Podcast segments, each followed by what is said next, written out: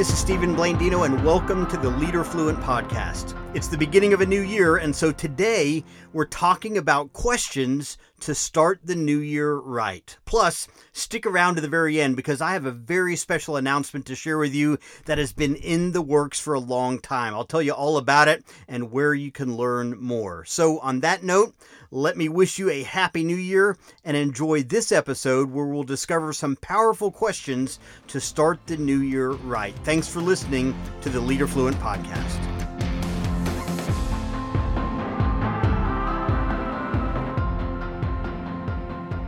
Well, it's the start of a new year, and that means many of us are setting goals and planning our path for what we'd like to accomplish in the days ahead. So, in this episode of Leader Fluent, I want to share some helpful questions that I like to ask at the start of a new year. Now, the questions that I'm going to share with you are organized in two categories there's reflection questions, and then there's refocusing questions. The reflection questions deal with the past 12 months, and the refocusing questions deal with the next 12 months. And so, under each category, I've got five questions. And these are questions that I asked personally in this transition from 2021 to 2022. And I hope you'll find them helpful in your life as well. So, let's jump right in. Let me start with the reflection questions. As I reflect over the last 12 months, I ask these five questions. Number one, what am I thankful for? Now, I keep a gratitude journal throughout the year where I write down things that I'm thankful for, and, and it's always a good idea to go back and review those things. But with this question, I'm taking it a step further. I like to start with a blank sheet and simply jot down the highlights of the things that really jump out at me that I'm thankful for from the previous year. So, why do I do this? It's because so many times when we wrap up a year, we'll say things like, well, thank God that year is over, right? Or, or I'm ready to say good riddance to that year and get on to something better. And, and in fact, sometimes you'll even see funny memes on social media, things that kind of insinuate that. And, and, and that's especially true when we're two years into a global pandemic where 2021 felt in many ways like a repeat of 2020. But when you start the reflection process by asking, What am I thankful for? You're able to reframe the year from a positive perspective. So let me give you a personal example. 2021 for me was the hardest leadership year that I've ever had to deal with. And it would be really easy for me to focus on all of the struggles and challenges of 2021. But when I sat down to write my gratitude highlights for 2021, I wrote down 39 things I was thankful for in that year. Again, that's in addition to my normal gratitude journal that I keep throughout the year.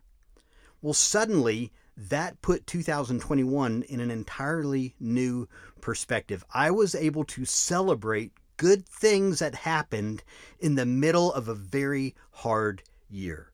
So start with that question What am I thankful for? Because it will provide a positive perspective and help reframe anything you dealt with or went through that wasn't so easy things that were difficult, things that were hard, it will help you see them with new eyes. Number two, how did I grow? Now, this question is important because it forces me to reflect on the lessons I've learned over the last 12 months, regardless of whether uh, it was growth in in uh, my life spiritually or relationally or mentally or physically or emotionally or financially, whatever the area. So when I ask the question, how did I grow? I'll often consider three things. First, I, I look at my personal growth plan from the previous year to see what progress I made on my personal growth goals. And that helps me see where I started. It helps me see, you know, where I wanted to end up and then how much progress I made between those. The second thing I'll consider is is what lessons I learned throughout the year that were not associated with my growth plan. And this is important because if you have a lifelong learning posture, you'll pick up important life lessons as you go, and these life lessons are worth reflecting on. The third area that, I, that I'll look at and, and try to draw lessons from and really evaluate where I grew has to do with the books that I read. And, and I'll highlight the lessons I learned from those books as I reflect back on them. So, for example, in 2021, I read 45 books, and and during the last week of the year, I took that list of books, and then I I pinpointed what I felt like were my 10 favorite books from the list, and then I articulated the biggest lessons I learned from each of those 10 books. And, and here's what I learned about that it reinforced the lessons and helped me re engage with those lessons before starting a new year. So, the first reflection question is What am I thankful for? The second question is How did I grow? The third question is Who did I invest in? This is really important because our legacy in life is often tied to the people we invested in the most. And these people may be family or friends or colleagues or clients or, or a host of other people. But when you reflect on your list of people, you'll quickly discover where you saw the greatest return on your investment of time and effort.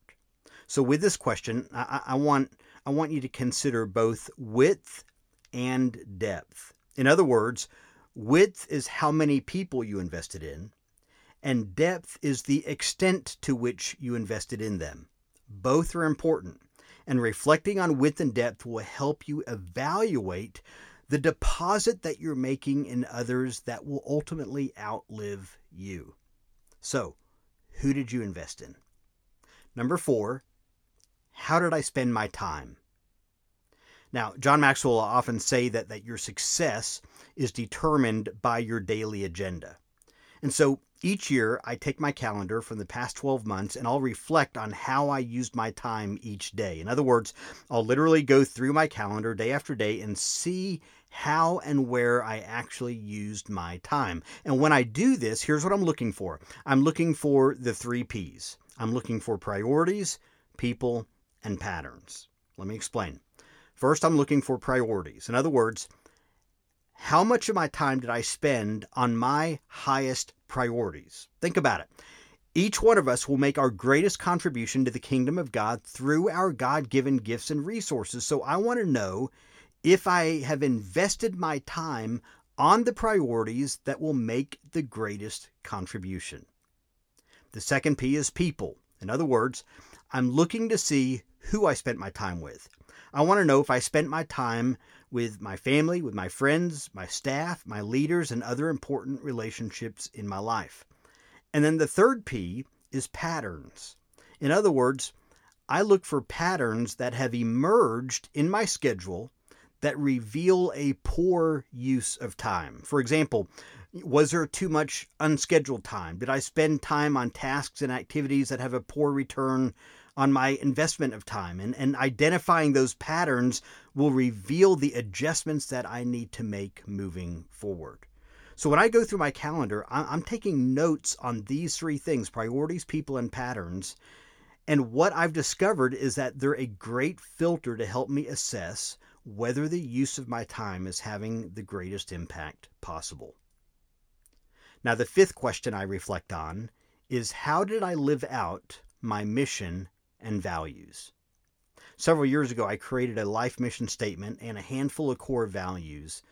And, and at the close of each year, I'll reflect on my mission and values to determine how well I'm living them out each day. I'll literally take my life mission and break it down word by word to see if I'm strategically and intentionally living it out.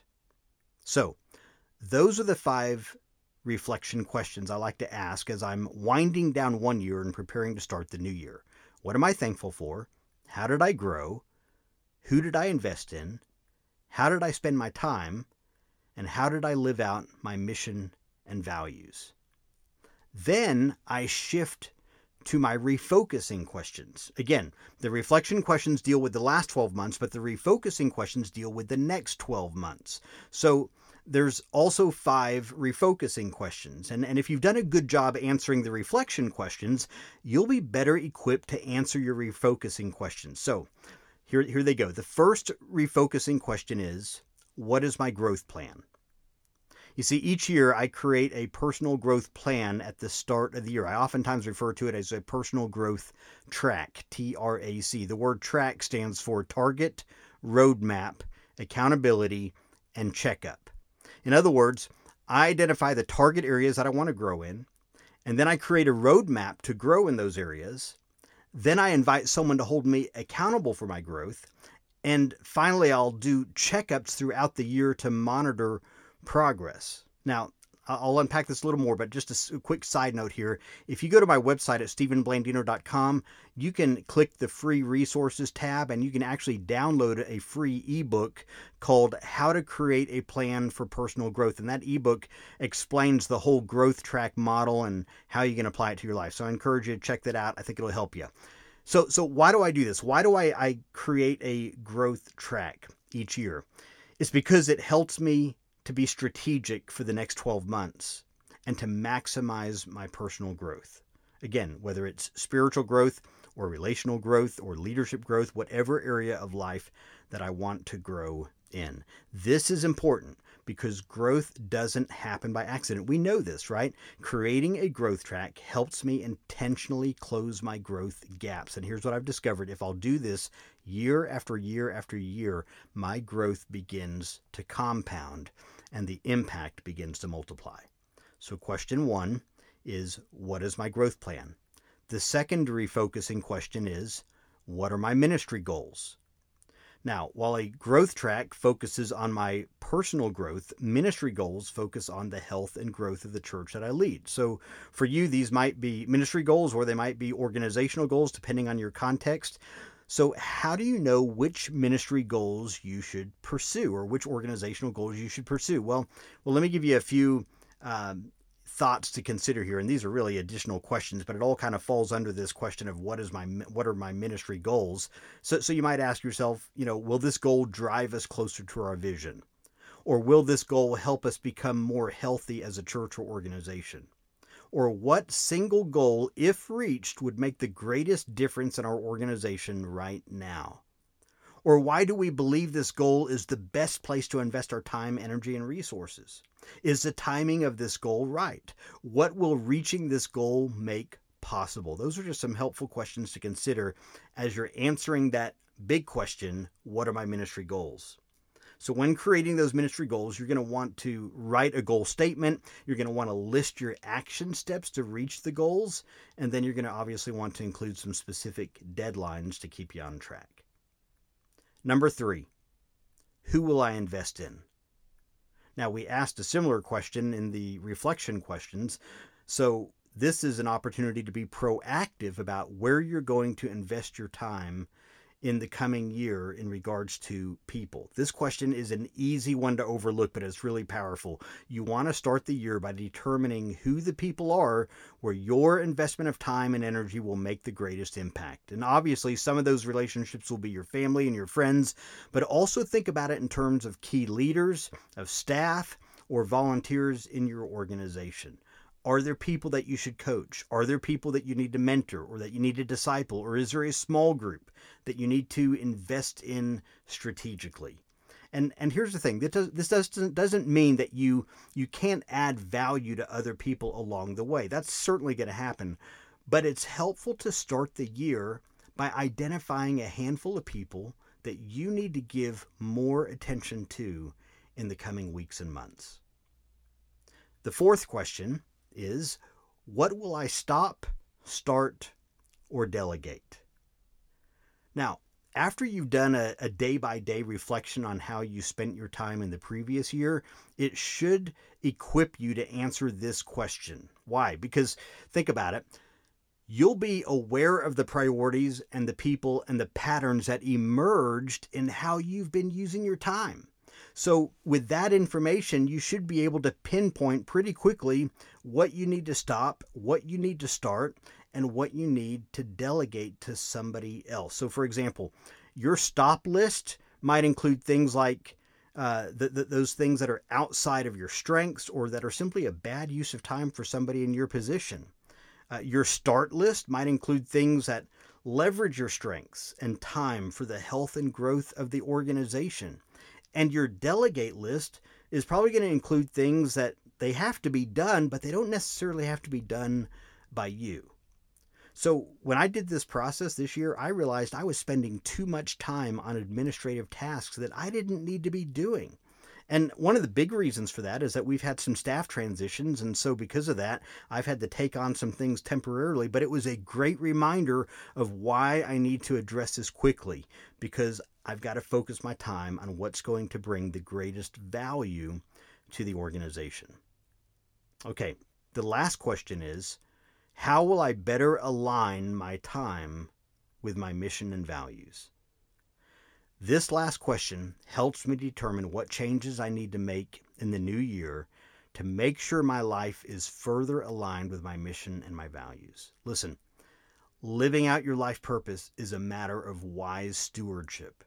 So you'll want to drill down on what changes you need to make to better steward your life and time toward the mission that God has entrusted to you. So let's review. At the beginning of a new year, ask yourself reflection questions and refocusing questions. The five reflection questions are What am I thankful for? How did I grow? Who did I invest in? How did I spend my time? And how did I live out my mission and values? And the five refocusing questions are What is my growth plan? What are my ministry goals? Who will I invest in? What will I stop, start, or delegate? And how will I better align my time with my mission and values? Now, I want you to notice something about both sets of questions. None of them are yes or no questions. They all require an explanation.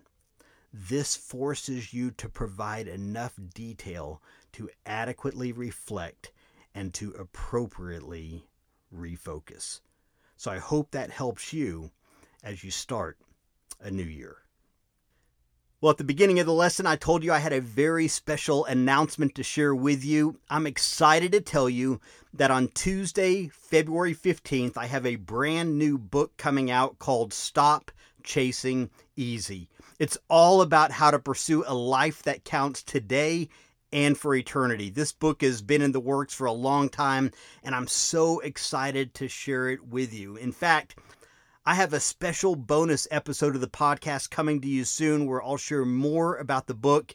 But until then, you can check it out at stopchasingeasy.com com. There you'll find some great information about the book, people who have endorsed it, as well as some fantastic bonus resources that are free whenever you buy the book. So check it out today at stopchasingeasy.com and I want to encourage you to order your copy today. Well, thanks again for listening to this episode of Leader Fluent. Happy New Year, and I'll talk with you again soon.